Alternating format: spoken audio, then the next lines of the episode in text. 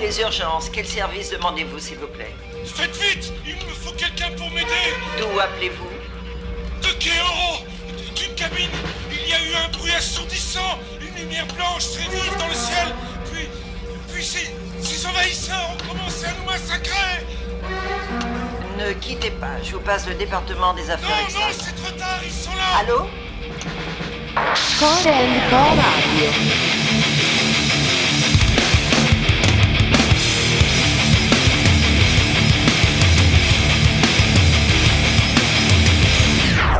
C'est peut-être un petit peu fort pour toi, mon petit gars.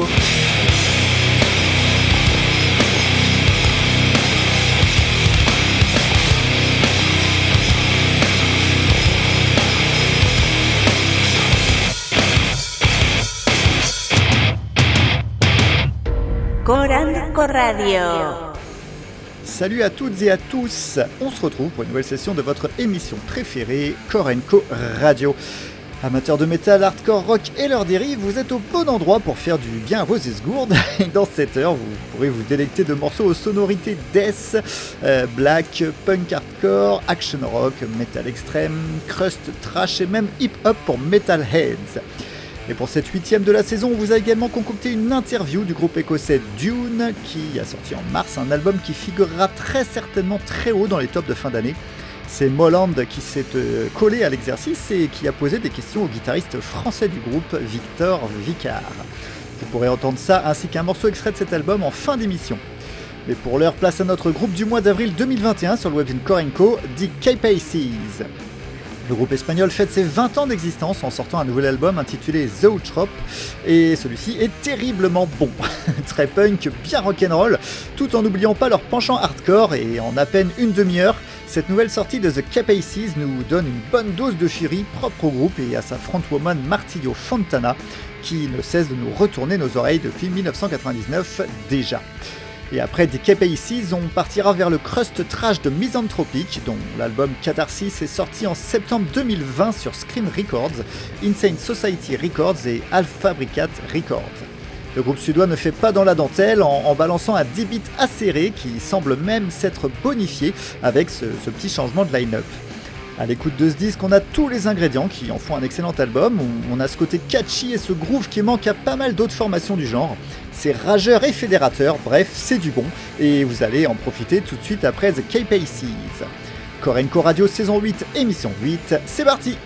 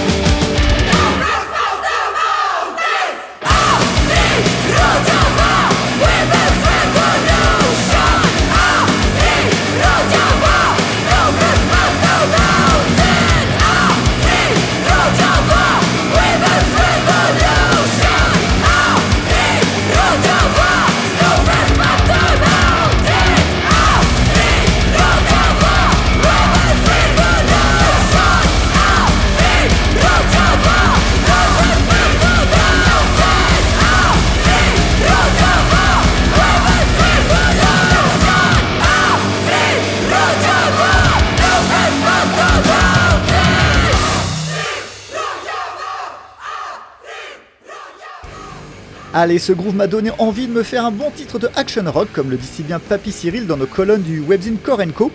Du coup, je vous ai calé un titre du dernier album en date de Grand Royal, Carry On, sorti le 26 mars chez The Sign Records. Alors, à la sortie de Breaking News en 2017, il avait présenté le groupe comme un substitut parfait de Imperial State Electric. Mais comme depuis la bande à Nick Anderson n'a plus rien sorti, on peut dire que Grand Royal reprend le flambeau et d'une très bonne manière. Sur ce nouvel album, la musique de Grand Royal est plus brute, plus orientée rock péchu et énergique.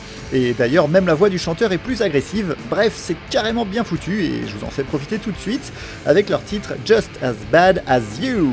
Just as bad as you!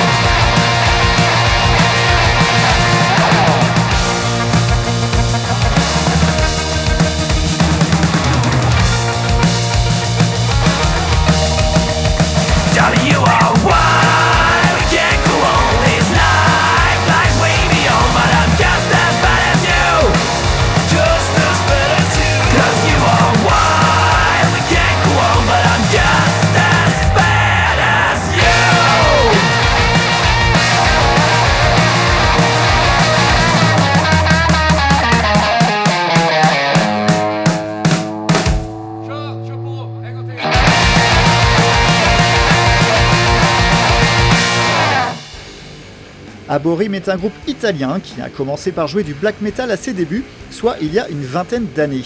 Mais depuis, le, groupe a grandement évolué pour proposer désormais un metal rock alternatif et industriel qui sent bon les 90s et qui donne un résultat particulièrement riche avec des arrangements finement ciselés et une prod aux petits oignons.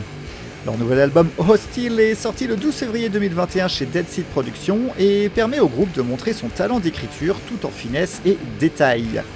Puis de l'Italie, on reviendra en France, du côté de Grenoble, dont le groupe As a New Revolt est originaire. Le groupe a sorti son premier EP intitulé Fairs le 29 janvier, et musicalement on est sur une base hip-hop bien grasse, mais à ça on ajoute des tas d'autres touches, qu'elles soient noisy, metal, rap, punk, électro ou, encore oriental. La voix nous fait grandement penser à celle de Zach de la Rocha de, Rage Against the Machine, ça c'est clair. Et du coup, à, l'écoute de ce Fairs, on, pense à ce projet One Day as a Lion avec lequel il avait sorti un EP en, en 2008. Mais bon, le son d'As the New Revolt est bien plus puissant et énergique, hein, et, comme le dit Boris dans sa chronique, c'est un disque de hip-hop parfait pour les metalheads. Allez, les Italiens d'Aborim, puis les Français d'As the New Revolt, c'est le programme à suivre sur Korenko Radio.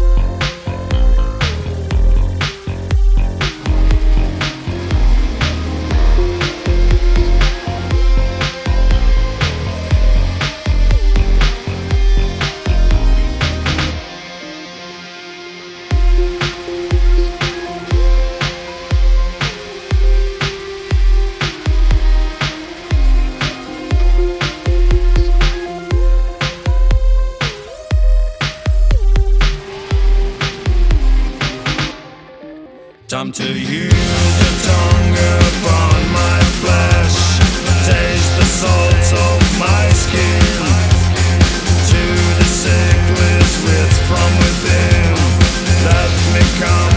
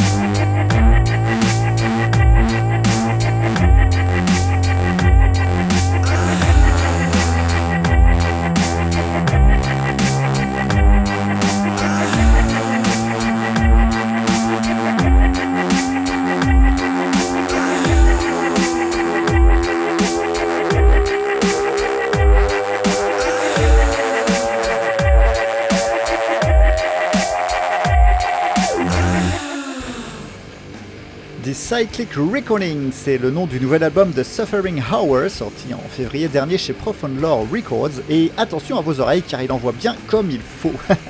Alors ce disque, c'est une cascade infernale de, rythmes abrasifs et de sons de gratte acides.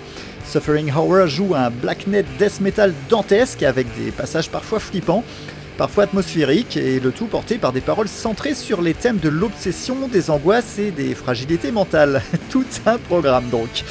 C'est Sage qui l'a chroniqué sur le webzine parle carrément d'un des disques death metal de l'année, alors euh, profitons-en avec leur morceau Transcending Antecedent Visions.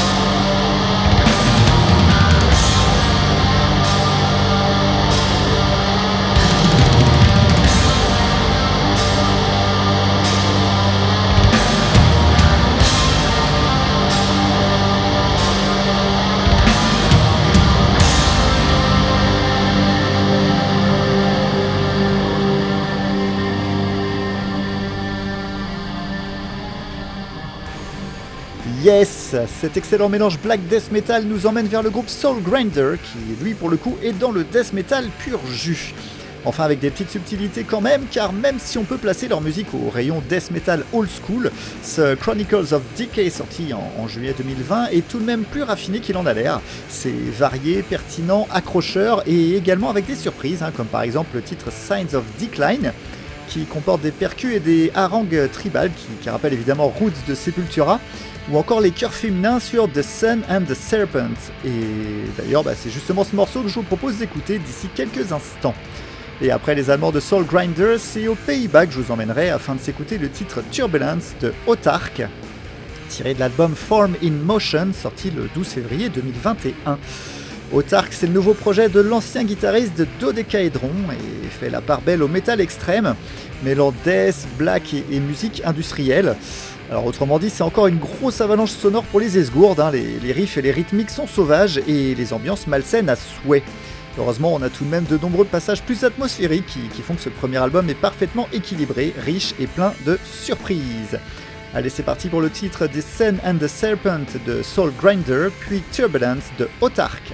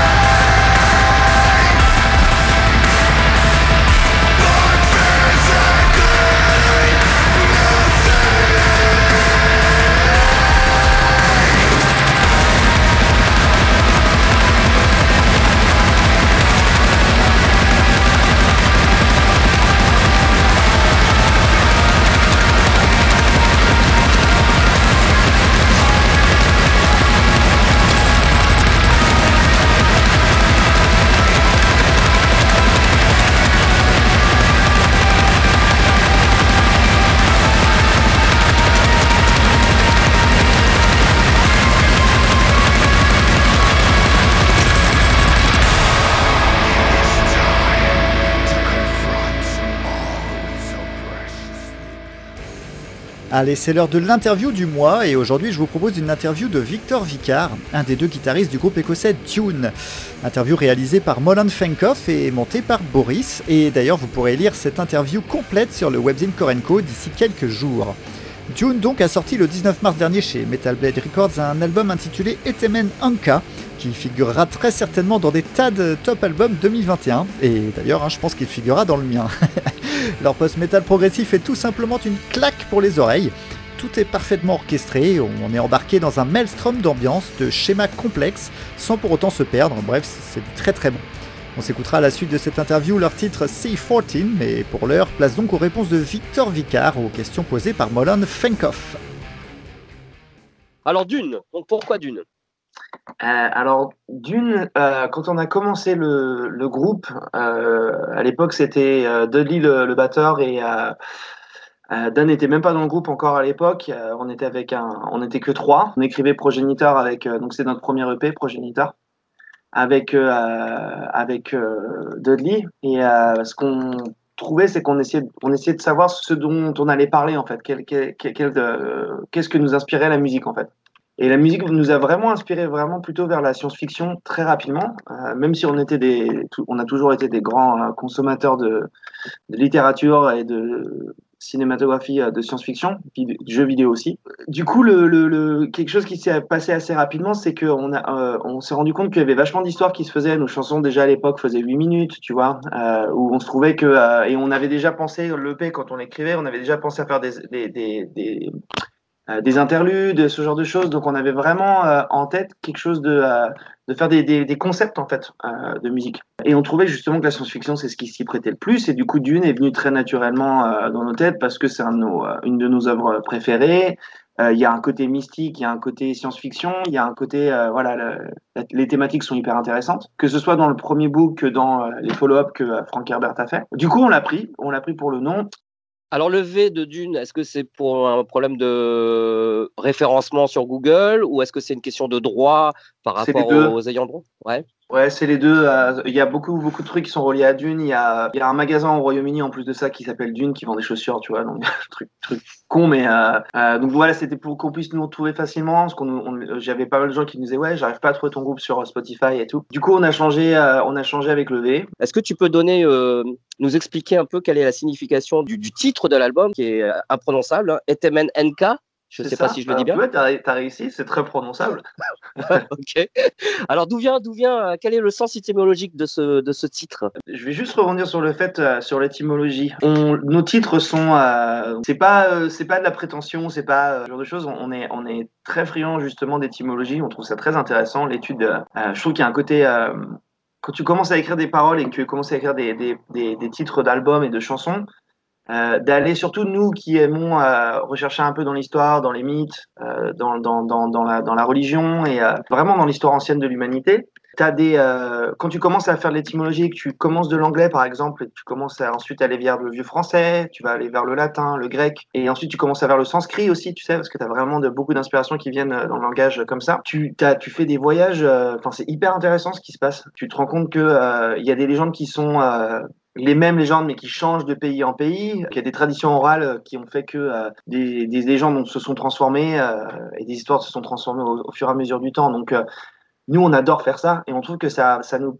ça permet, si tu cherches et que tu expliques un peu aux gens, mais même des fois, il y a des gens qui le comprennent très rapidement de façon complètement autonome, ça permet aux gens de, de, de... Ça a du sens, en fait. Tu pas en train juste de créer un truc, tu es en train de créer un truc qui est ancré dans, dans, plusieurs, dans plusieurs choses et qui font des références et des clins d'œil à pas mal de choses.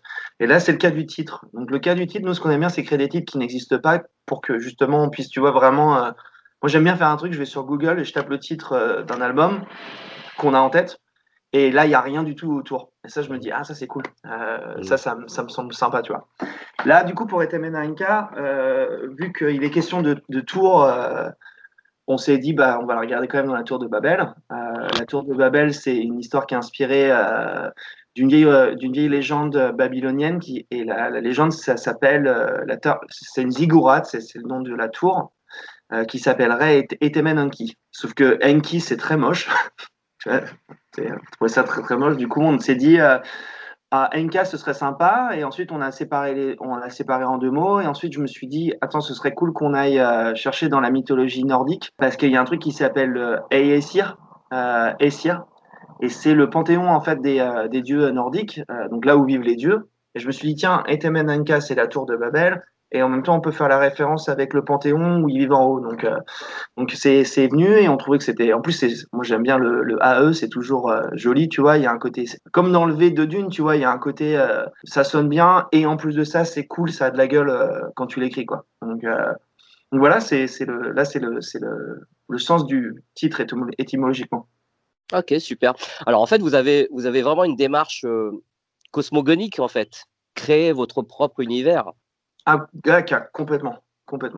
Euh, ce que savent pas forcément tout le monde, c'est que les concepts d'un album à un autre, euh, ça fait partie du même univers qu'on a commencé à créer. Donc, euh, même les trucs qu'on a fait sur Progenitor, les trucs qu'on a fait sur Aurora Majesty, nos deux premiers EP, c'est toujours, ça fait partie du même univers. On a des idées peut-être en tête dans le futur de faire des trucs sympas, tu vois. Nous, on aimerait bien, s'il y a peut-être dans deux, trois albums, faire une sorte de graphic novel, tu vois, ça, ça, ça nous ferait, ça, on trouverait ça trop cool, des, parce qu'on commence vraiment à s'asseoir sur pas mal de matos, tu vois. Donc on se dit, ce serait trop cool de bosser avec un artiste. Et tu vois, un truc, euh, un truc hyper limité avec. euh, soit c'est de la bande dessinée, soit c'est des illustrations qui viennent sur chacun des chansons pour vraiment euh, s'étendre sur l'univers, quoi.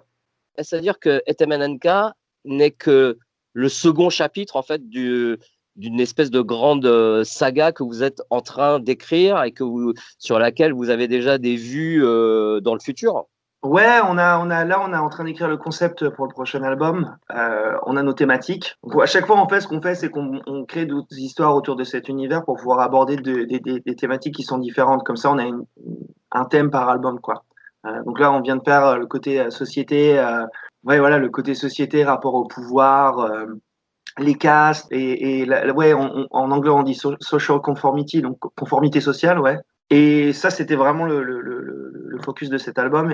Celui d'avant, c'était le, c'était le- l'environnement et nos rapports à la nature, à ce genre de choses et à la technologie.